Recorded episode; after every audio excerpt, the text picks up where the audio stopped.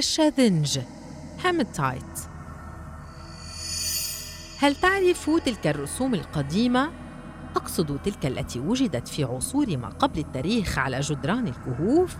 فأنا الهامتايت أو الشاذنج من أقدم المعدنيات التي استخدم الإنسان صباغها الأحمر في رسم جدرانياته وتلوين أدواته وأسلحته وأقمشته كما تم استخدامي في بعض مستحضرات التجميل في مصر القديمة وعرفتني حضارة المايا في الألف الأول قبل الميلاد.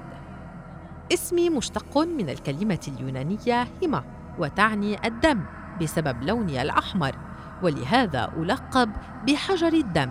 وعمليا أنا أندرج تحت خانة أكسيد الحديد لوني رمادي معدني يصل إلى الأسود في بعض الحالات كما أني أعتبر متوسط الصلابة. أعتبر حاليا من أهم ركاز الحديد وأستعمل في إنتاج الحديد الصب والفولاذ والسبائك وعموما أستخدم في صناعة المجوهرات ومنها بالأخص المسابح. سنة 2004 وجدوا مني أطيافا على كوكب المريخ.